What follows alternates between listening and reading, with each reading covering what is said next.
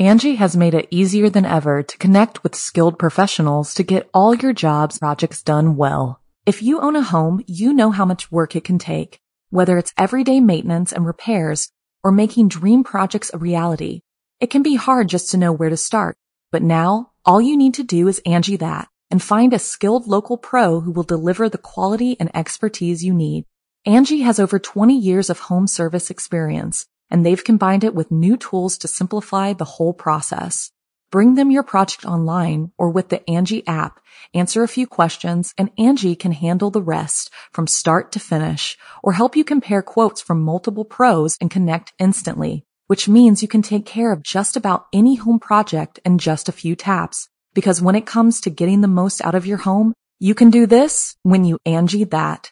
Download the free Angi mobile app today or visit Angi.com. That's A-N-G-I dot com. The following program is a production of Chilling Entertainment and the creative team at Chilling Tales for Dark Nights and a proud member of the Simply Scary Podcasts Network.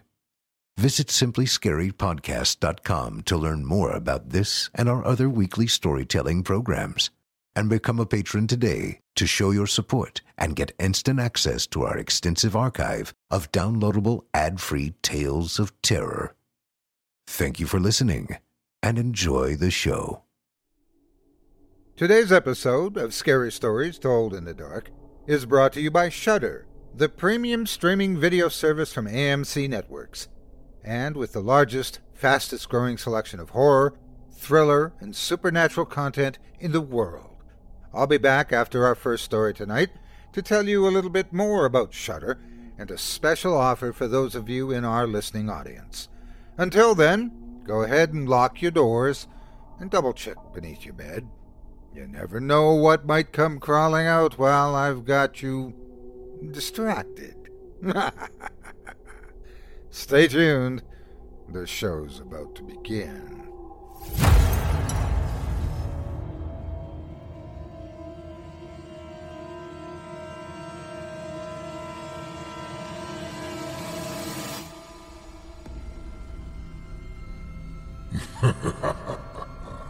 Good evening. I'm storyteller Otis Jiry, and I ain't your grandfather. From where I'm from, we don't do bedtime stories. And if that's what you were expecting, you're in the wrong place. If it's terrifying tales you're after, well then, I've got just the thing. Get comfortable. Settle in. Turn off the lights, if you dare. Your night is about to get a whole lot darker. Who needs sleep anyway?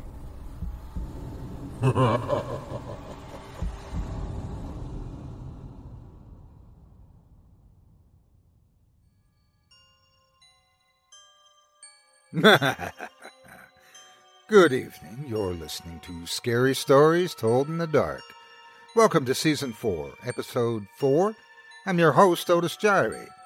In tonight's episode, I'll be performing five stories for you, all of which deal with the dark side of Disney, detailing everything from perilous pacts and dastardly disguises to frightening footage and abandoned atrocities. Fortunately, of course, Tonight's stories are totally fictional, and Disney would never do anything to hurt you.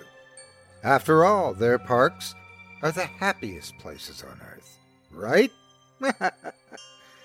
You're listening to the standard edition of tonight's program. If you'd like to show your support and enjoy an extended version of this and other episodes with twice the terror, visit simplyscarypodcast.com and click Patrons in the upper menu to sign up today. Thank you for your support. Now it's time to get started, so lock your doors, turn your lights down low, and settle in. The show's about to begin.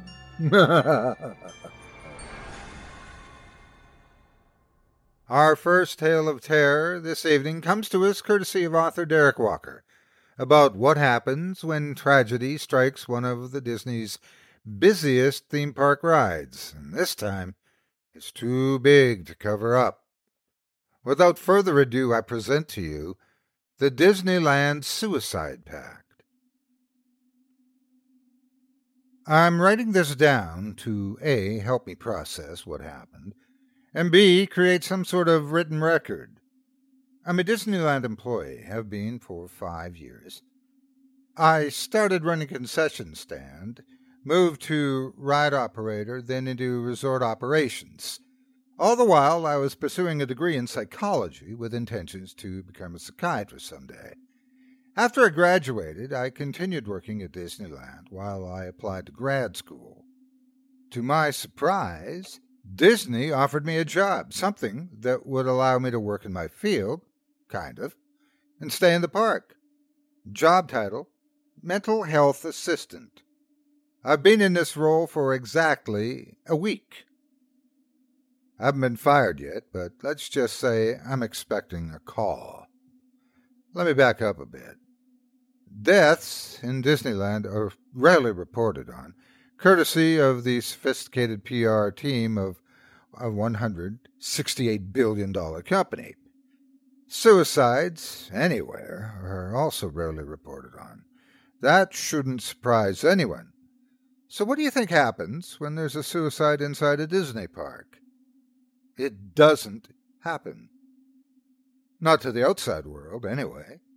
Families of victims, innocent bystanders, or anyone else affected by suicides inside the park generally go away with generous cash offers and thick non disclosure agreements. A disturbing online community has developed over the past year, a group that encourages its members to kill themselves in Disneyland. It's called the Disneyland Suicide Pact, or DSP for short. Their stated purpose is to serve as a metaphor to illustrate the stark contrast between the happiest place on earth and the utter horror and darkness of suicide.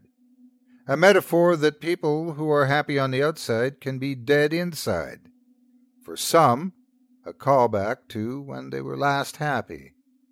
I think their actual purpose is to terrorize innocent people to forever pervert happy childhood memories for the handful of people who happen to see the aftermath of suicide before staff cleans up. The suicides have become more frequent in recent months, leading Disney to create the mental health assistant role.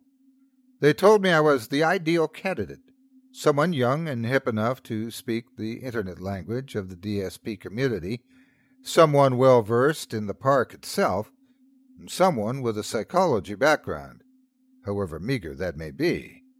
In the two weeks preceding my job offer, four suicides happened in the park. Kelvin Goodwin took his fistful of pills, then got on the Star Tours ride. Died in the middle of it. Clifton Hedges pretended to fasten his seatbelt on the Guardians of the Galaxy Tower ride, finagled his way off the elevator near the top, and jumped 200 feet down the elevator shaft, dying instantly upon hitting the top of the ascending elevator cabin. Patrick Vrayhill climbed off a Pirates of the Caribbean boat and hid in the pirate's lair scene. He slit his throat and bled out. He wasn't found until the next morning. Jenny Davies scored an overnight stay in the highly coveted Princess Castle, only to jump to her death in the middle of the night and I bet you've heard of none of these. They're not in the news, they're not on the list of incidents at Disneyland Park Wikipedia page, they're not on YouTube. They're nowhere. That's the power of Disney PR at work. I'd like to think Disney wants the trend to stop out of the goodness of their hearts, but let's be real. It's all about the bottom line. If the witnessing patrons or the victims' families talk too much, despite the non disclosure agreements and cash settlements, it can have a lasting effect on park visits. A $168 billion company can keep a lot of people quiet, but how many? In my first couple of days on the job, I generated a fake online persona for Dave Carrot a name I thought of while driving past a Wendy's founded by Dave Thomas.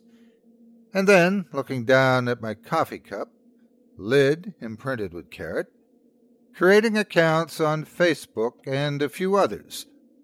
Once it was believable enough, I applied for the Disneyland Suicide Pact's online community, appropriately named the Mousk Tears. I was accepted a day later. Just to be clear, you don't have to make the Suicide Pact in order to join the Musketeers. Anyone can join after a light vetting. Once you're ready to join the pact, you undergo a heavy vetting, something that Dave Carrot probably wouldn't pass, and are awarded a Mickey Mouse badge that accompanies your username on the site. After being accepted, I began clicking on all the usernames with the Mickey Mouse badge trying to determine who the next victim may be. I quickly flagged four users as short term risks, those that talked seriously about suicide in the park and appeared to be planning a trip, but one stood out above the rest. Her username was beauty underscore or underscore beast. Her profile picture showed a gentle girl with long blonde hair probably 16 or 17 years old. She was very forthcoming about her life, detailing her reasons for suicide and why Disneyland is the ultimate venue. She mentioned the nostalgia of Haunted Mansion on three different occasions. I saw her and others talking extensively about Death Day a couple weeks earlier. Upon a bit more investigation, I discovered that Death Day referred to December 15th, the day Walt Disney died. December 15th was only a few days away.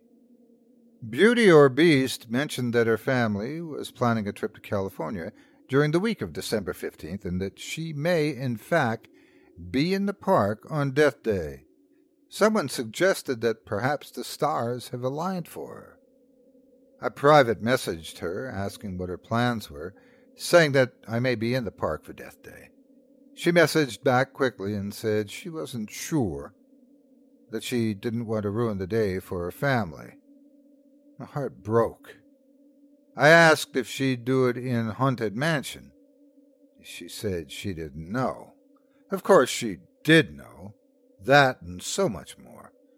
She told me her plan was to push for her family to go to the park on December 14th. Then she'd say she's meeting a friend and ditch her family just before park closing.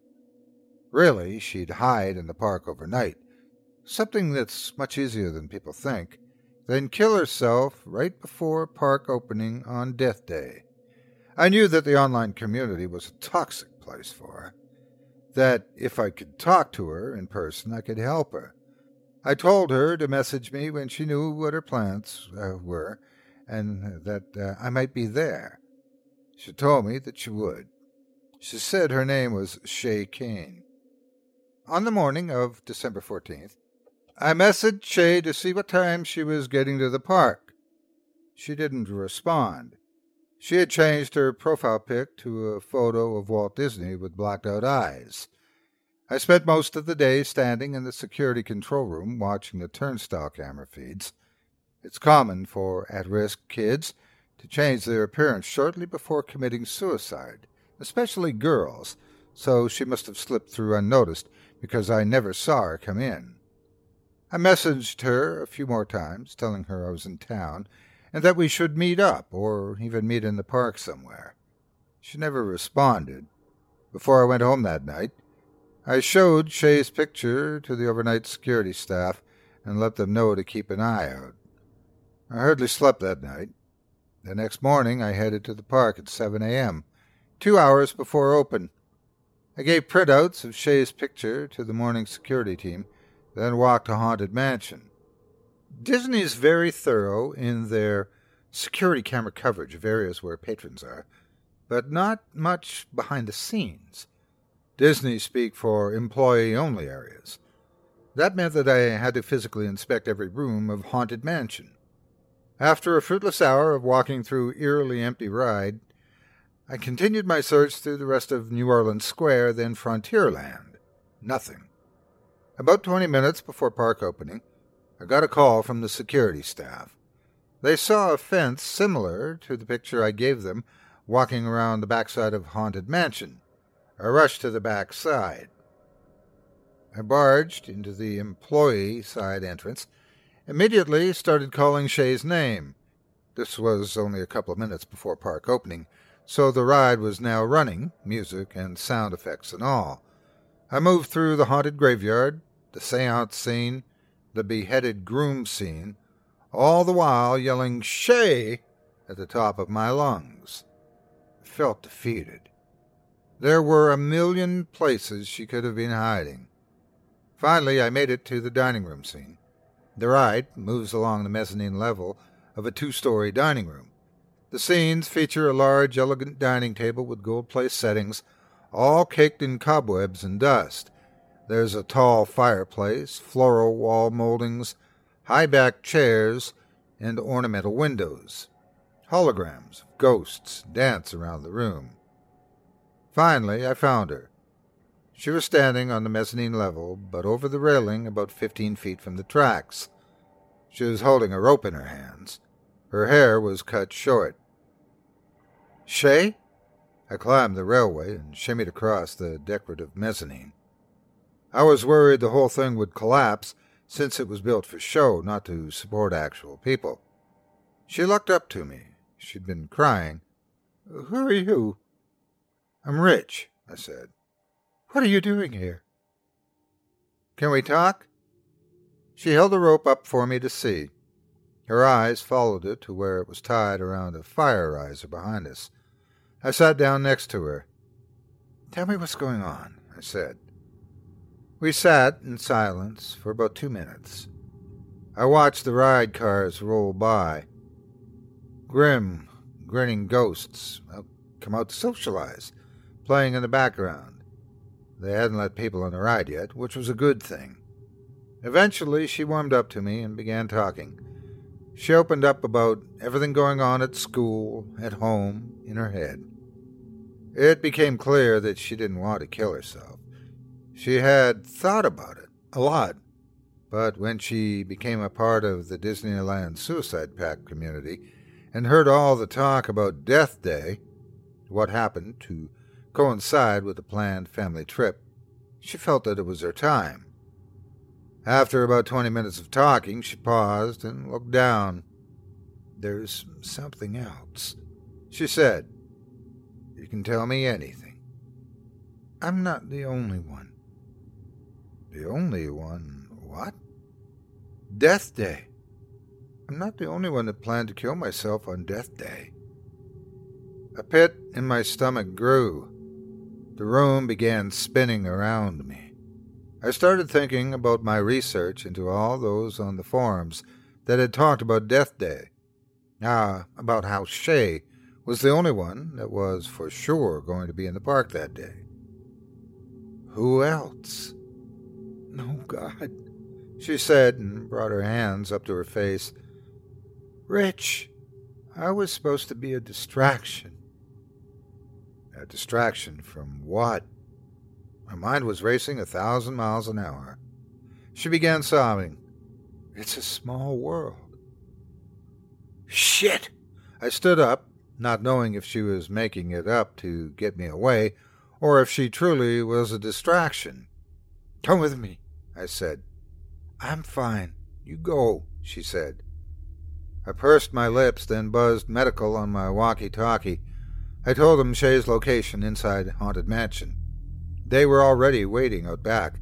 I also told them to send a team to It's a Small World, that we might have a situation there. I climbed over the railing and ran through the side to the ride on the front entrance where hordes of antsy people were waiting for the ride to open. I ran past them, setting off a chain of whispers amongst the crowd. What's he doing? Who's that guy? Did you see his face?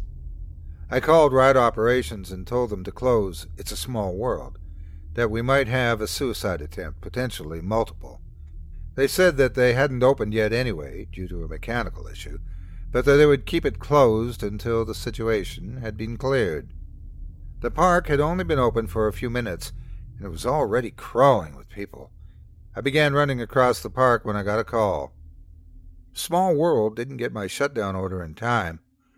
The ride opened for a few minutes after our call. Shit! What happened? You better head over there. I continued running and was soon joined by medical teams in yellow jackets, also running toward the ride. One of the park ambulances drove by, bewildered guests jumping out of the way. As I got closer to the entrance of the ride, the real horror began. People, men, women, children, were crying, many hysterically. One woman stumbled out of It's a Small World's emergency exit and threw up violently into the hedges. I heard screams from inside. I stopped one of the medical staffers running out of the emergency exit. What the hell? It's bad. It's really bad. I pulled my employee badge out of my shirt so that it was visible. Park guests in line began stopping me. Sir, do, do you know what's happening? I ignored everyone, hopping the fence and beelining for the emergency exit near the entrance. People were still climbing out of boats, following the emergency lighting to the exit. One of the ride operators came on the loudspeaker. Please calmly exit the boats where it's safe and follow the arrows to the nearest emergency exit. Ride operators will assist those who need help. Parents, please shield your children's eyes through the Scandinavian exhibit. Parents carrying children filed past me along the emergency path. Keep your eyes closed, sweetheart. We're almost there. What were those people?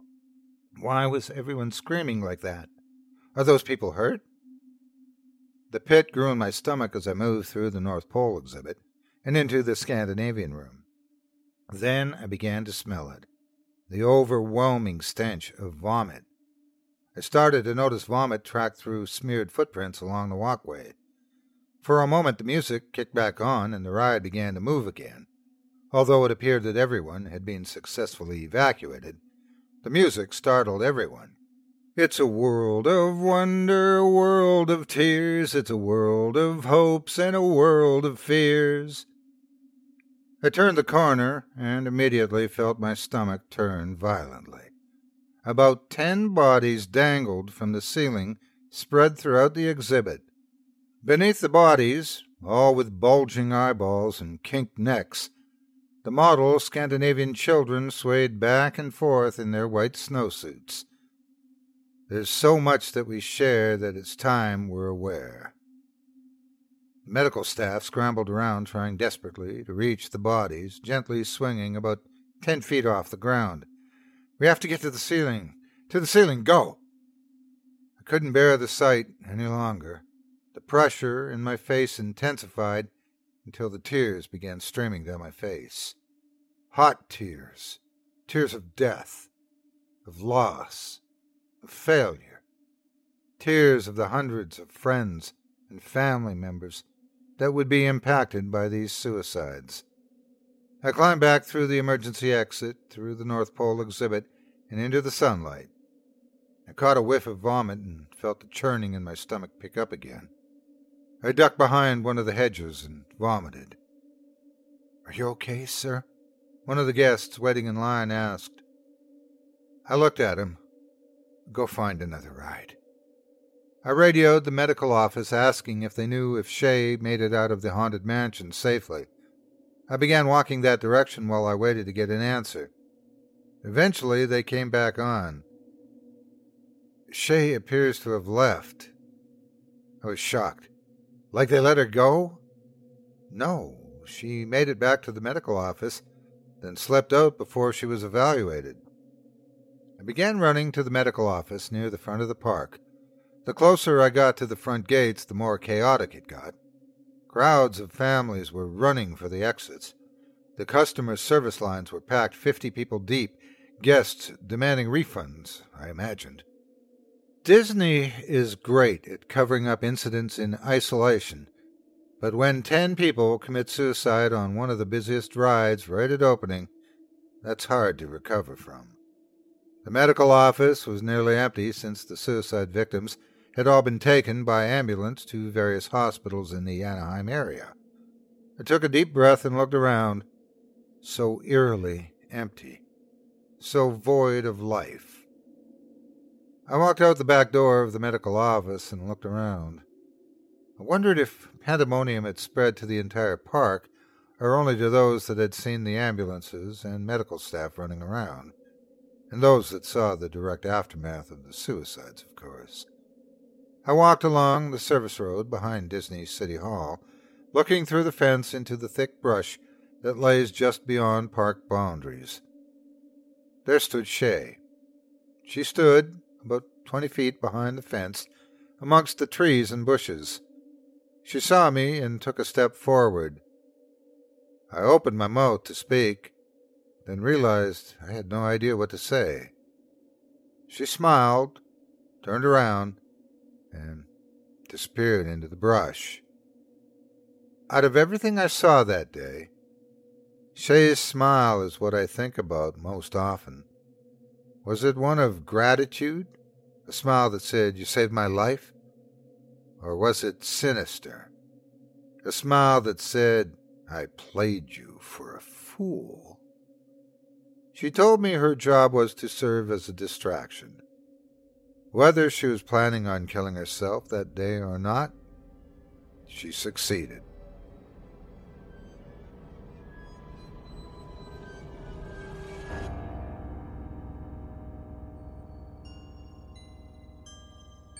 Angi has made it easier than ever to connect with skilled professionals to get all your jobs projects done well. If you own a home, you know how much work it can take, whether it's everyday maintenance and repairs or making dream projects a reality.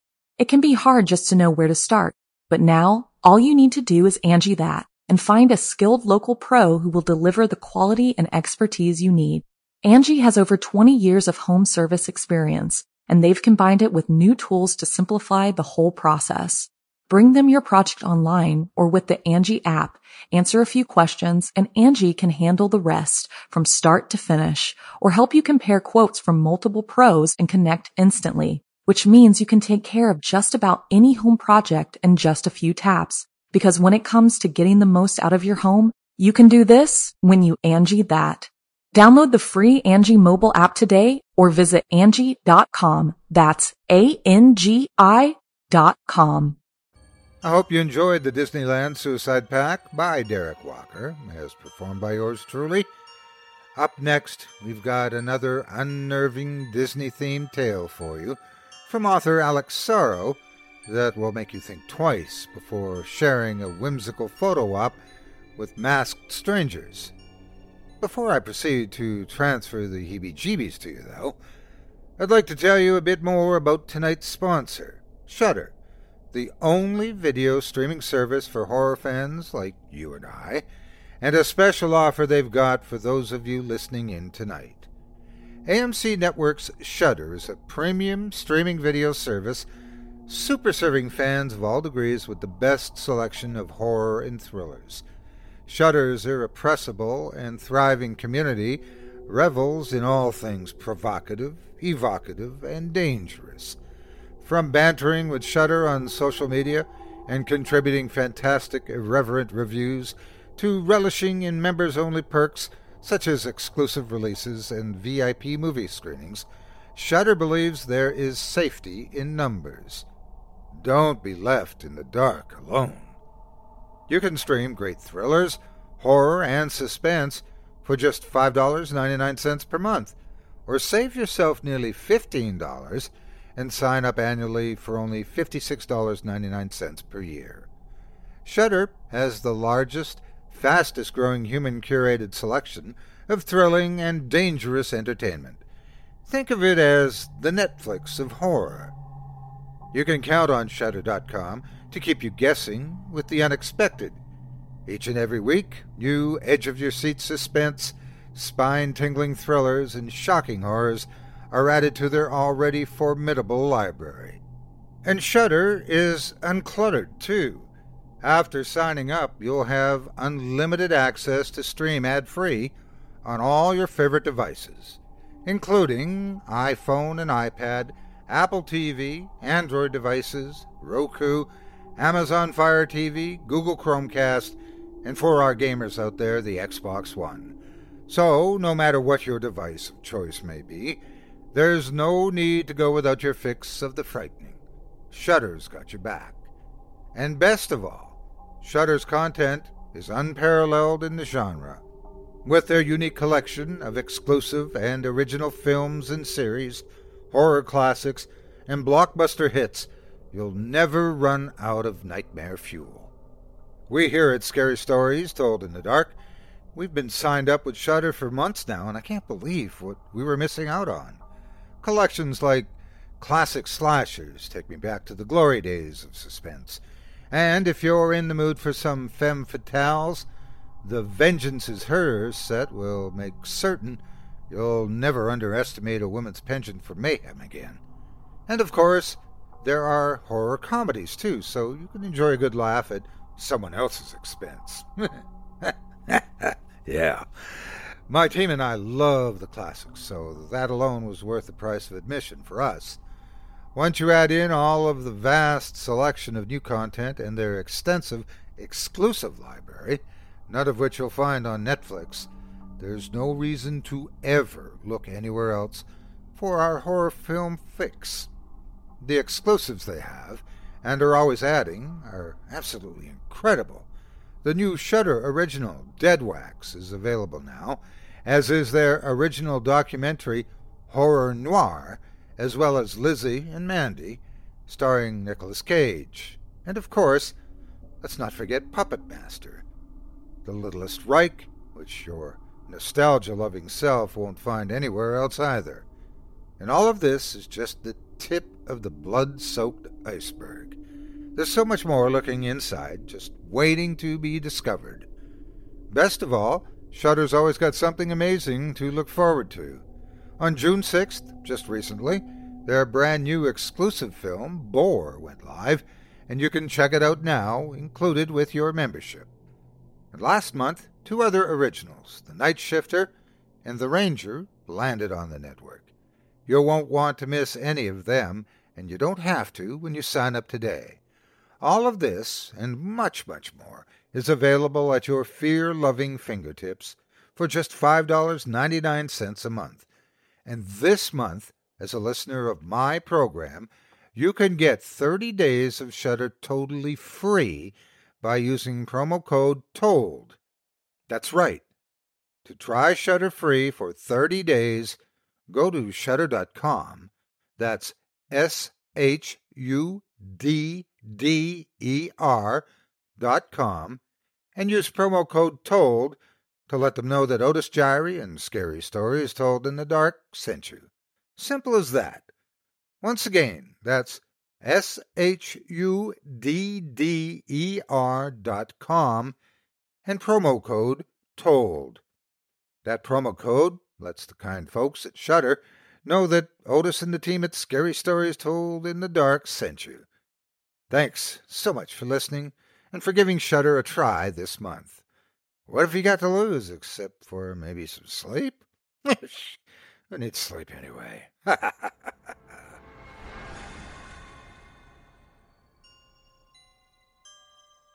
well, now that we've delivered you a fuel tank of nightmare fuel, courtesy of Shudder, allow me to rekindle the digital campfire of my own design with a frightening tale.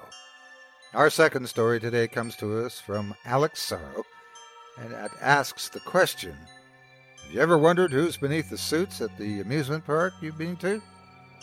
Without further ado, I present to you the costume.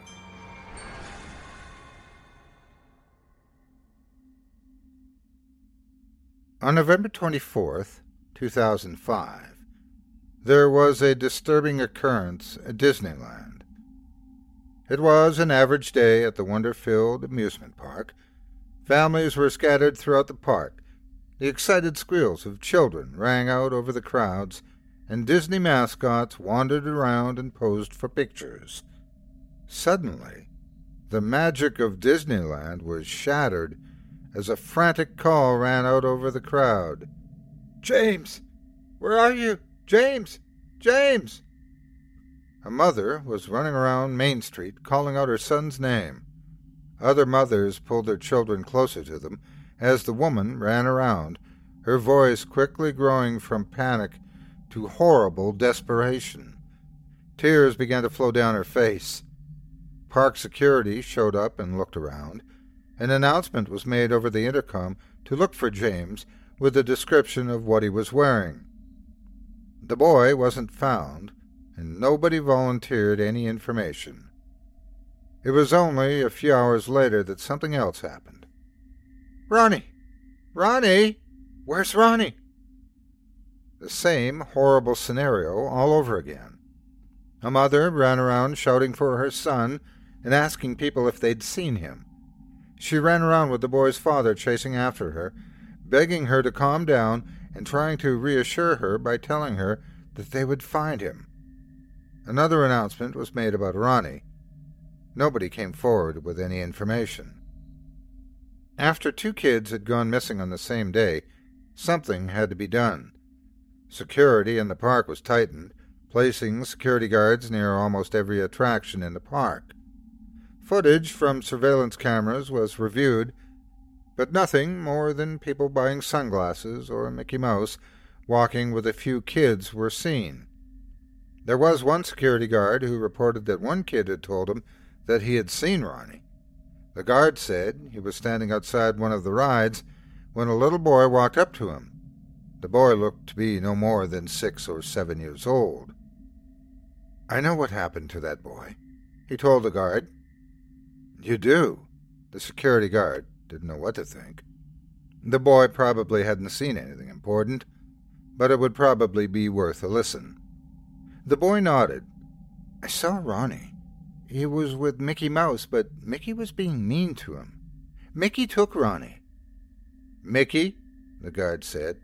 He was confused.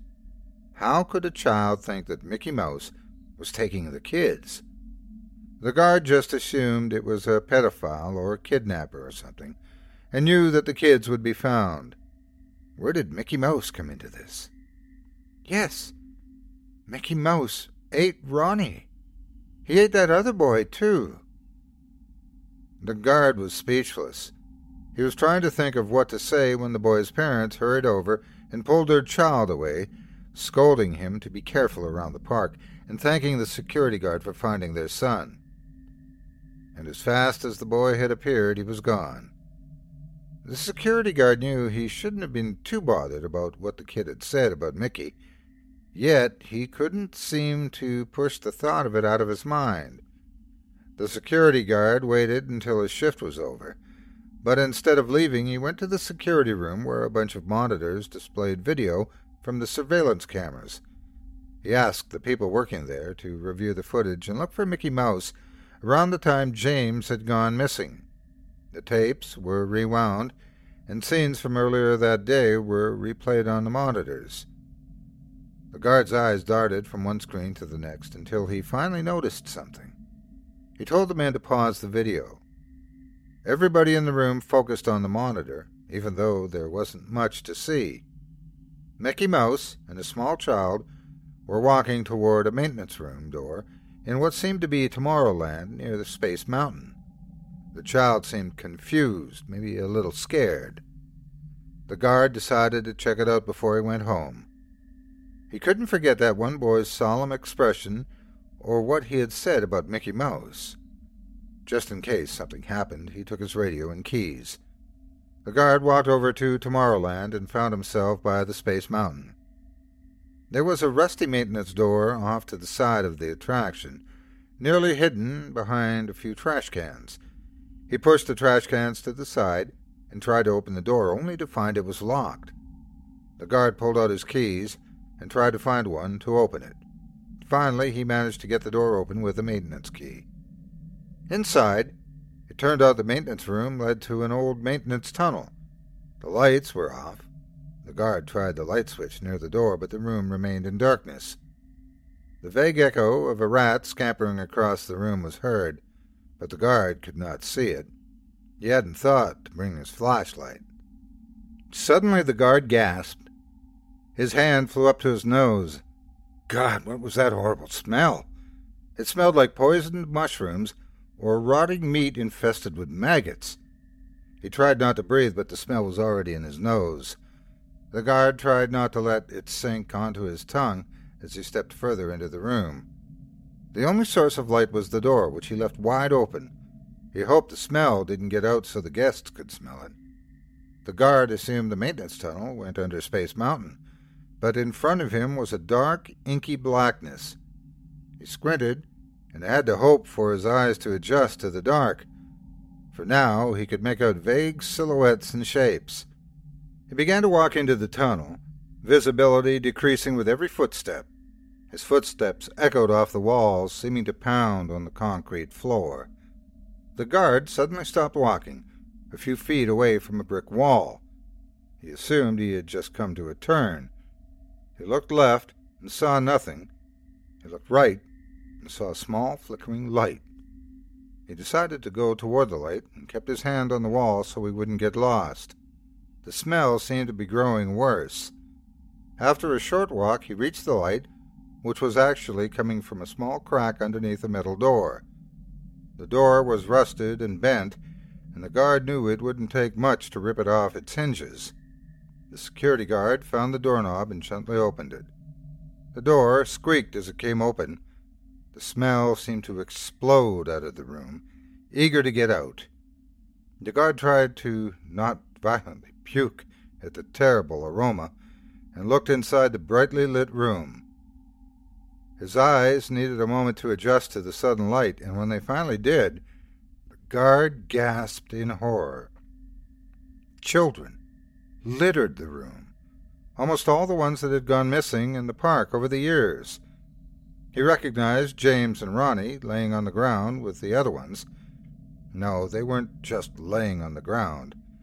The guard realized the children were dead. He gasped again and took a step back.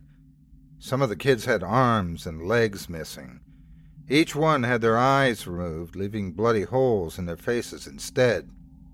Thick slices were over some of the bodies, as though something with claws had got to them. Something in the room moved. The guard tore his eyes away from the children on the floor, and he saw the most unreal thing staring at him. A giant Mickey Mouse stood in the room, observing the guard with wide eyes. Something was inside a Mickey Mouse costume, and everything came together in the guard's mind. It would be easy for Mickey Mouse to lure kids away and not draw any attention. But now that same Mickey Mouse was staring at him. They had a silent staring contest for a few quiet moments, but then the costume's arm came up to a point at the guard. A thick screech came from inside the mascot's head, and the mouse moved toward the guard. The security guard turned and ran for his life. The heavy footsteps of the costume behind him alerted him to the fact that Mickey Mouse was chasing him down the long, dark tunnel. The guard ran faster than he had ever run before, just knowing that death was directly behind him, close enough to stab him with a claw, close enough to wrap its arms around him and drag him back into that room. And then the guard was outside. He stopped running and blinked a few times to clear his vision. The sunlight felt warm and reassuring to him, but when he looked back at the maintenance room, he knew that the sunlight had stopped the thing in the costume. Maybe that's why it wore the costume, to protect itself from the sunlight. But it would not chase the guard any more. He had gotten away. The security guard reached back inside the maintenance room, groped for the doorknob so he could slam the door shut, and make sure the thing didn't get out. He expected to feel Mickey's hand seize his and pull him in, but nothing happened.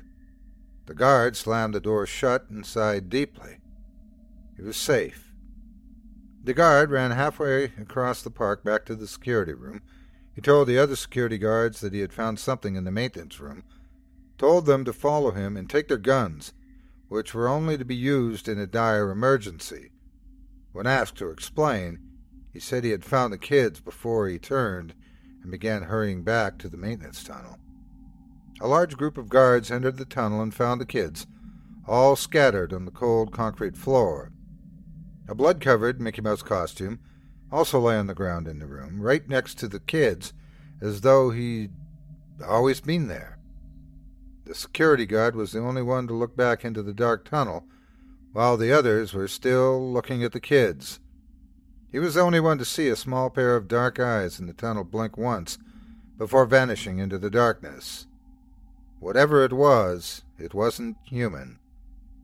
The guard turned back into the room and saw blood smeared all over the wall. The other guards were silent, all eyes fixated on the blood. It had been used to spell out a simple three word message on the wall Still among you. The maintenance tunnel was destroyed, the door buried behind a concrete wall. Space Mountain was closed for a few days while it was searched, and the security guard quit. To this day, children still squeal in excitement and hurry over whenever they see Mickey Mouse. Photo albums are being filled with pictures of the iconic mouse. And nobody ever knows for sure who's under that costume or what's under it.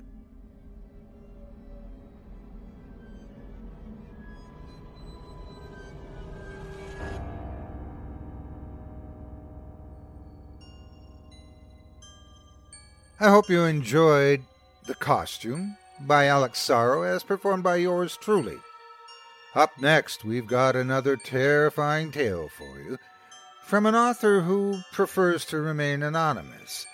This one about the reasons why one of Disney's lesser known parks shut its doors nearly two decades ago. Only, the truth might be just more grisly than what you've been told. I present to you the River Country Film.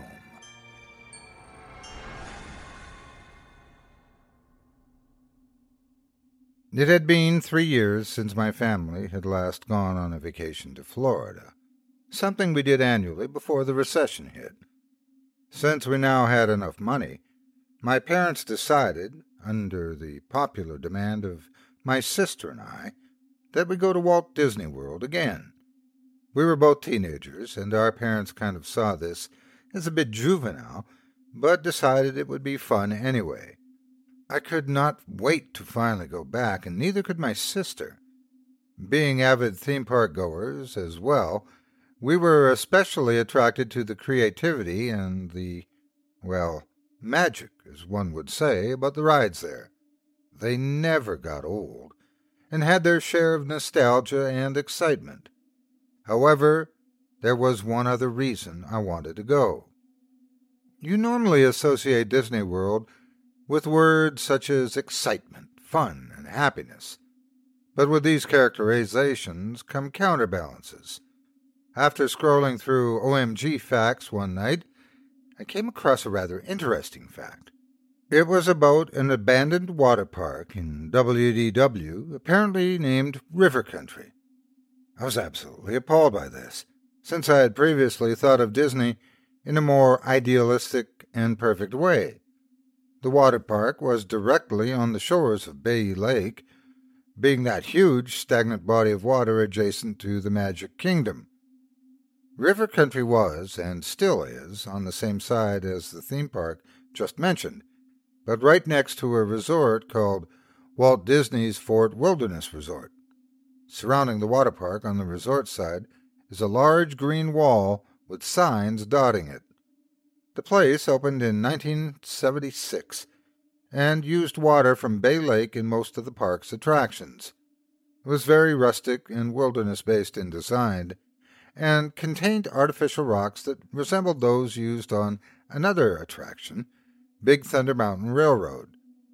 There was a dam present to keep chunks of dirt and mud from getting into the water, too, so guests didn't have to worry about swimming in an artificial bog created by water from the lake. It was open for 25 years, closing its doors in 2001, and in 2005, a statement released by Disney said the park would be closed for good. So, for about 11 years, River Country had been sitting abandoned. Nature is in its advanced stages of reclaiming the area, but the slides remain, and so do the artificial rocks, and the small pond, now a swamp, that was used for swimming. Many urban explorers have infiltrated the area, jumping over the walls to get footage of the abandoned water park. One of the most controversial things about the park nowadays is why it closed, which is what I was destined to find out. I wanted to see some real footage of the area before it closed as well, since from what I heard, it was very joyous and bustling with tourists compared to its ghost town status today.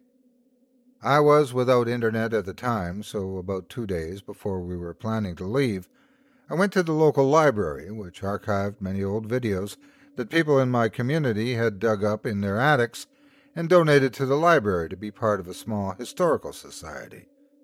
Hoping that I might find some good footage, I asked the librarian if they happened to carry any videos concerning family vacations. She nodded and brought me to a small section containing many old VCR cassettes and a few DVDs here and there.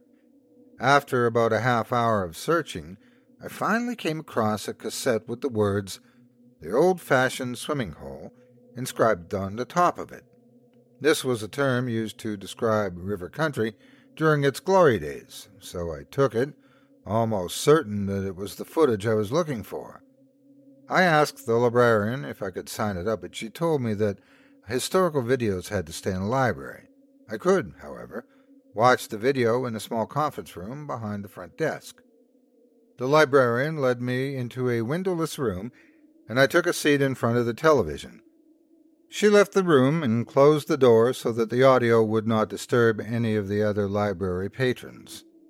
I popped the cassette into the VCR under the TV and turned the lights off so I could see the video better. I was expecting the quality to be low anyway. For about a half a minute or so, the screen was gray and was accompanied by a loud beeping noise, typical for old VCR cassettes. The gray soon disappeared, showing footage of two individuals in front of the entrance to River Country. They were both men, and it was either very late at night or very early in the morning, as nobody else was in the park. Very few of the water park's lights were on either. On the bottom left corner of the screen, the date, November 1, 2001, was displayed. This was significant because the water park closed for good the very next day, on November 2nd. The two men were talking about how they had been denied entrance to the park in the morning since it had reached its guest capacity limit.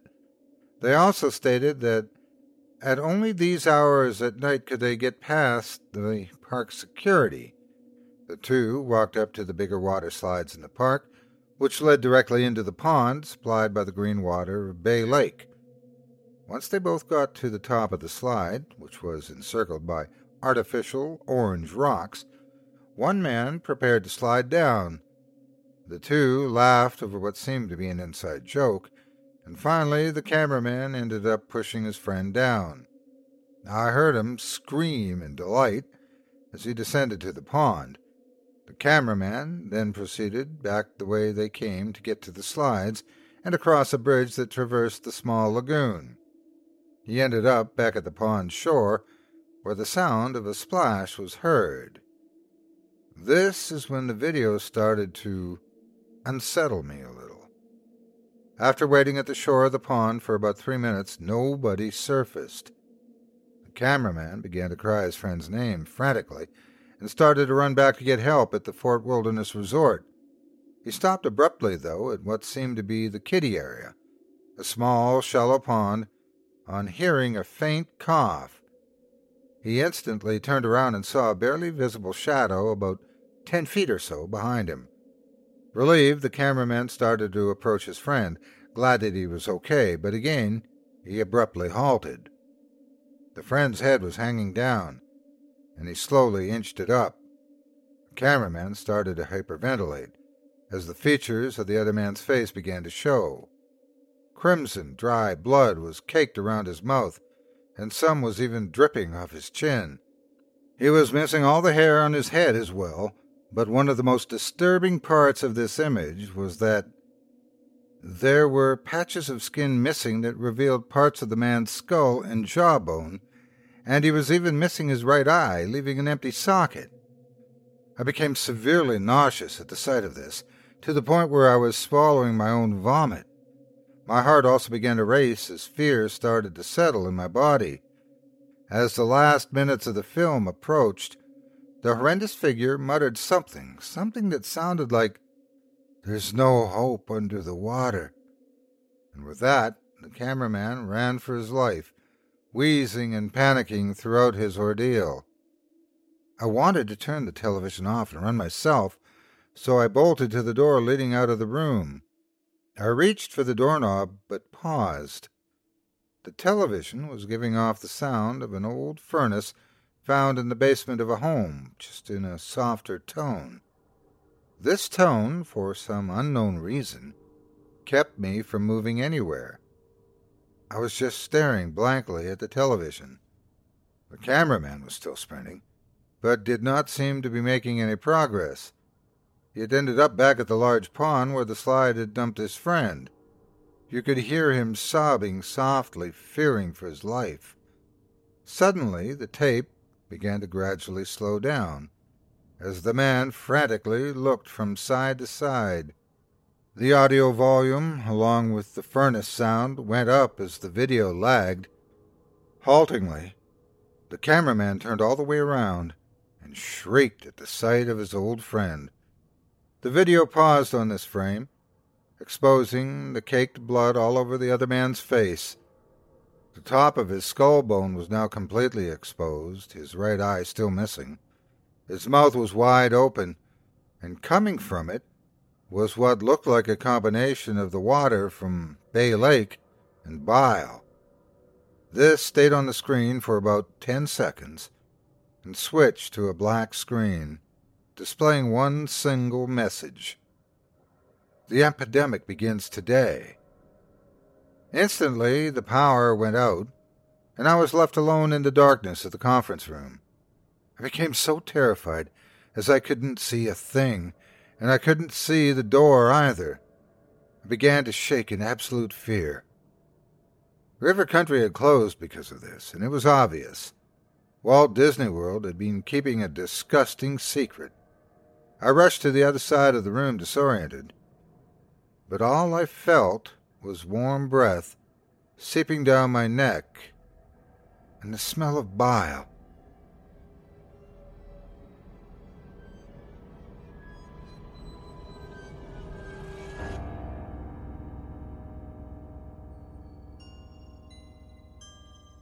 I hope you enjoyed the River Country film by an anonymous author, as performed by yours truly.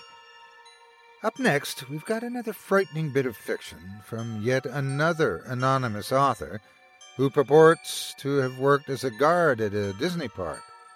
However, after witnessing some unspeakable things, he's seriously reconsidering his career options. Without further ado, I present to you Why I'll Never Work Security at Disney World Again.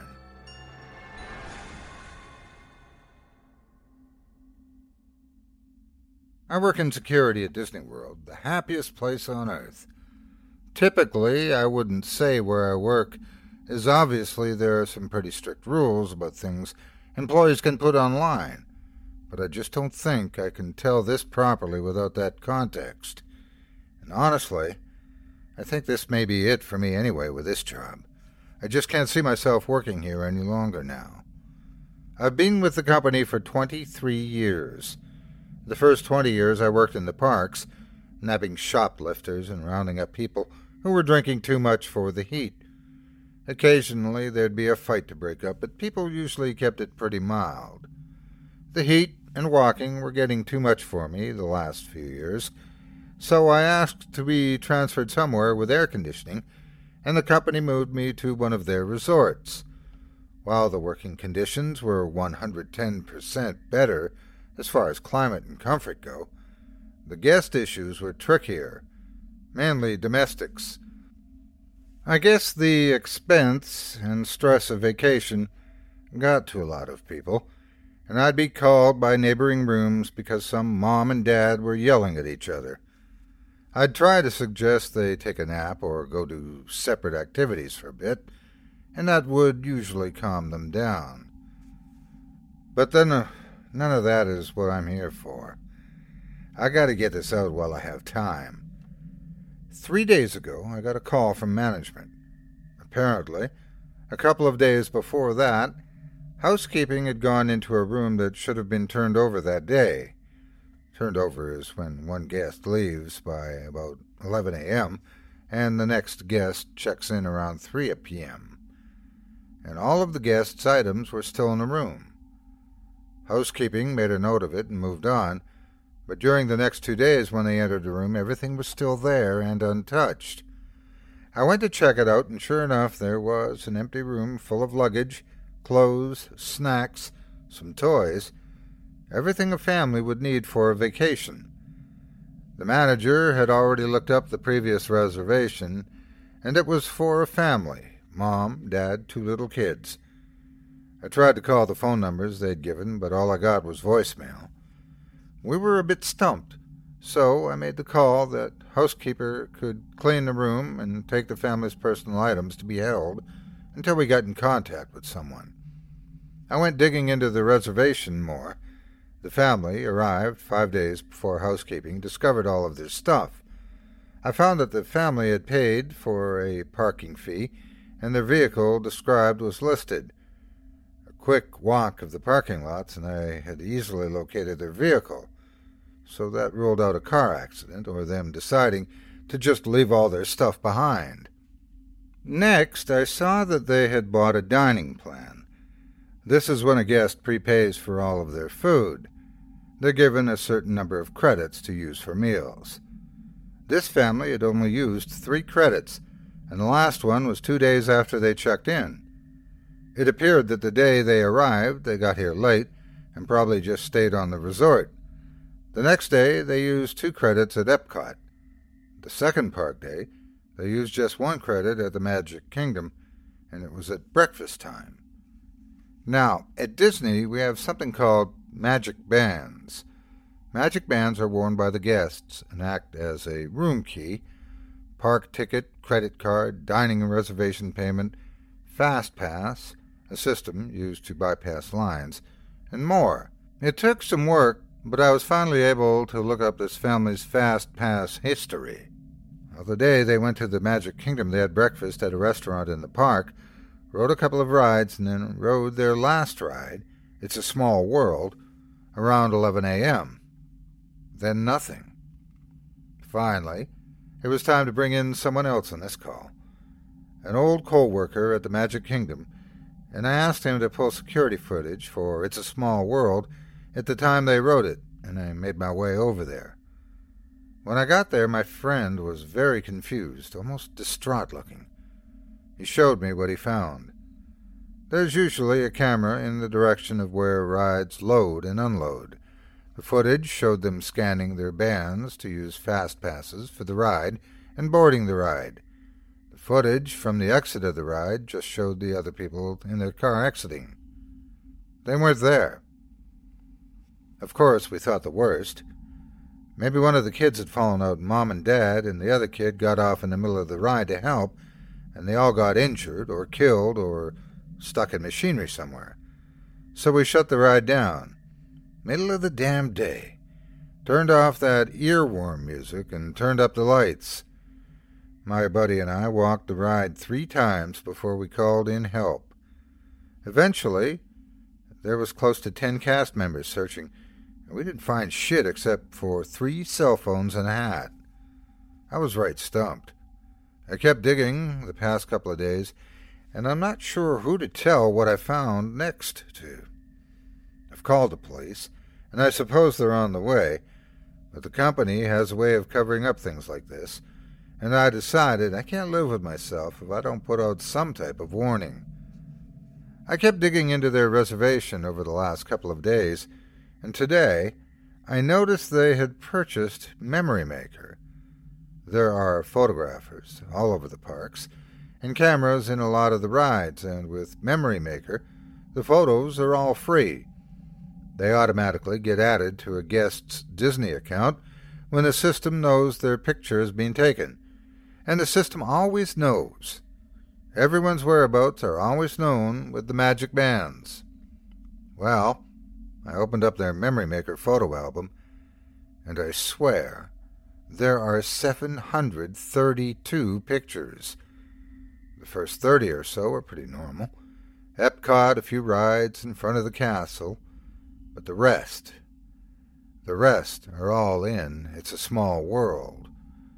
The rides only take one picture per go round, so it appears as though this family has ridden this ride over 700 times. The first picture was pretty normal. Everyone looked happy. It was a busy day, and we had a full car of guests. The next one is rough to look at. The car is empty, except for this little family, and they look so darn confused. The next ten to fifteen, I can see Dad getting angry, yelling. Mom is holding on to her two kids like her life depends on it, and you can see the kids getting increasingly upset, crying. And it goes on, and on, and on. After fifty or so, it looks like they're trying to get out. In one, the dad is missing. In another, they're all gone. Maybe like they've bailed early in the ride and tried to walk out, but in the very next one, they're all right back in that damn car. After around 450 or so, I only see the mom and kids. It's just when I look closely I can see Dad, maybe just his body now, slumped down in one of the other seats. Since about 675, there's just Mom and one kid.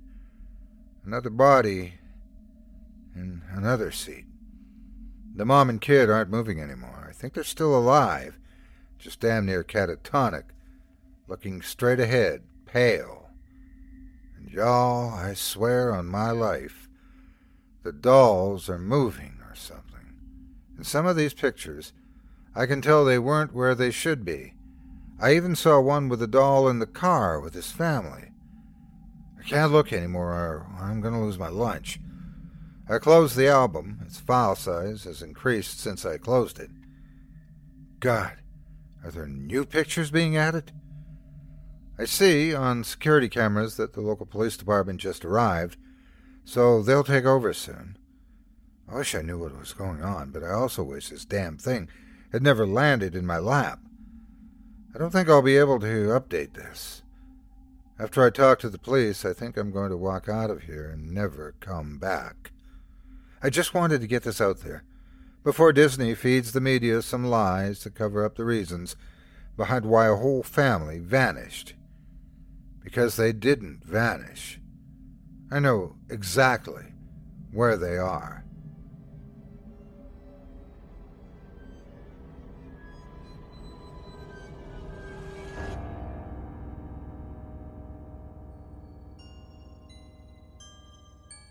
I hope you enjoyed Why I'll Never Work Security at Disney World Again.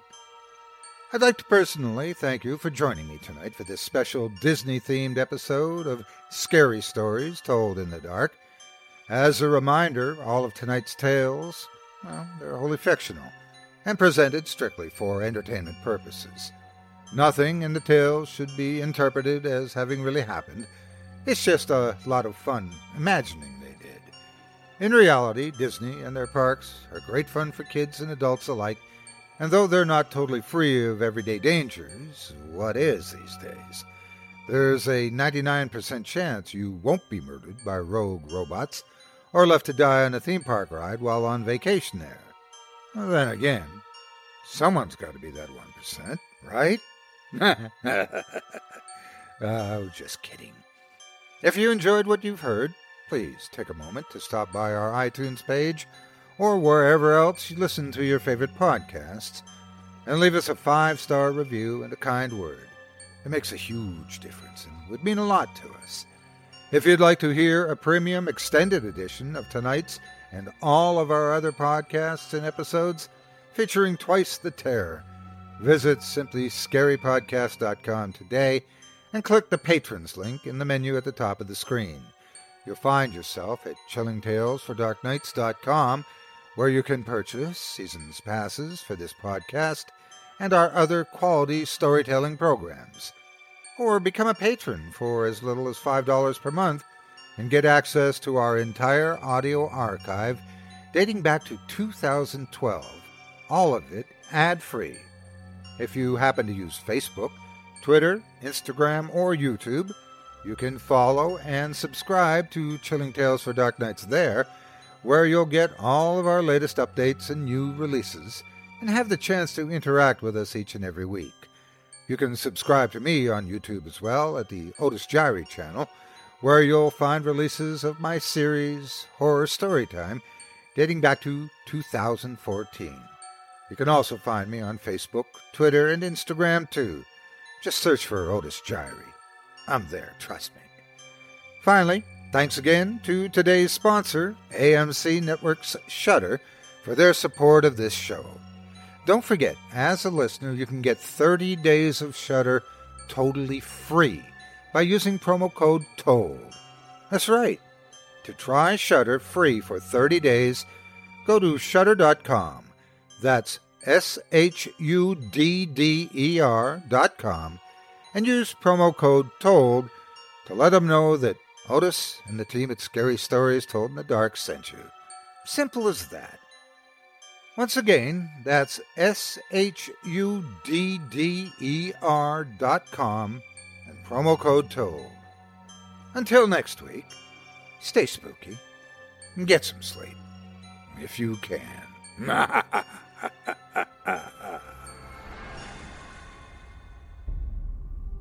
Thanks for listening. You've been listening to Scary Stories Told in the Dark, a production of Chilling Entertainment and the creative team at Chilling Tales for Dark Nights, and a proud member of the Simply Scary Podcasts Network. Visit simplyscarypodcast.com today to learn more about our network and our other amazing storytelling programs. Tonight's program was hosted and its featured stories performed by yours truly, Otis Jiry. Selected stories have been adapted with the kind permission of their respective authors. Original music provided by Luke Hodgkinson and Jesse Cornett. Sound design and final mixing and mastering provided by executive producer and director Craig Groshek. Program's artwork and logo by David Romero. If you're looking for some fresh tales on a daily basis while waiting for the next podcast, check out my YouTube channel, the Otis Jiry channel, and my extensive collection of narrated tales there. Simply search on YouTube by my name, and you'll find me. And don't forget to subscribe and press the bell notification icon to get my latest releases. Got a scary tale of your own that you'd like performed? I take submissions. Email it to me today at otis at simplyscarypodcast.com to have your terrifying tome considered for production in a future episode of this show. That's O T I S at simplyscarypodcast.com. If you've enjoyed what you heard on tonight's program and are joining us on your favorite podcast app, subscribe to us to be sure you never miss an episode and leave a five star review and a comment. Your feedback means a lot to me. You can also follow Chilling Tales for Dark Nights and yours truly on Facebook to connect anytime and get the latest updates on this and other programs and my channel. If you're listening on the Chilling Tales for Dark Nights YouTube channel, do us a favor and hit the subscribe button and the bell notification icon for CTFDN as well to get more spooky tales from me and the crew and another episode of this program each and every Wednesday. And don't forget to hit that thumbs up button to tell us how we're doing and leave a kind word or a request.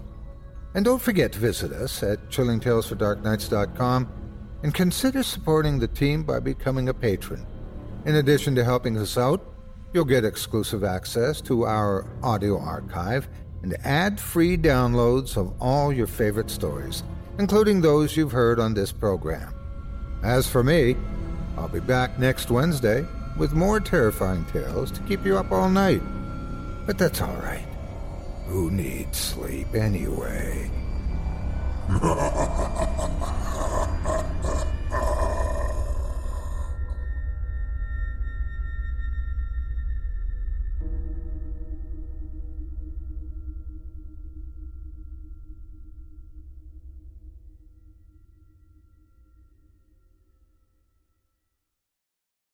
Angi has made it easier than ever to connect with skilled professionals to get all your jobs projects done well. If you own a home, you know how much work it can take, whether it's everyday maintenance and repairs or making dream projects a reality.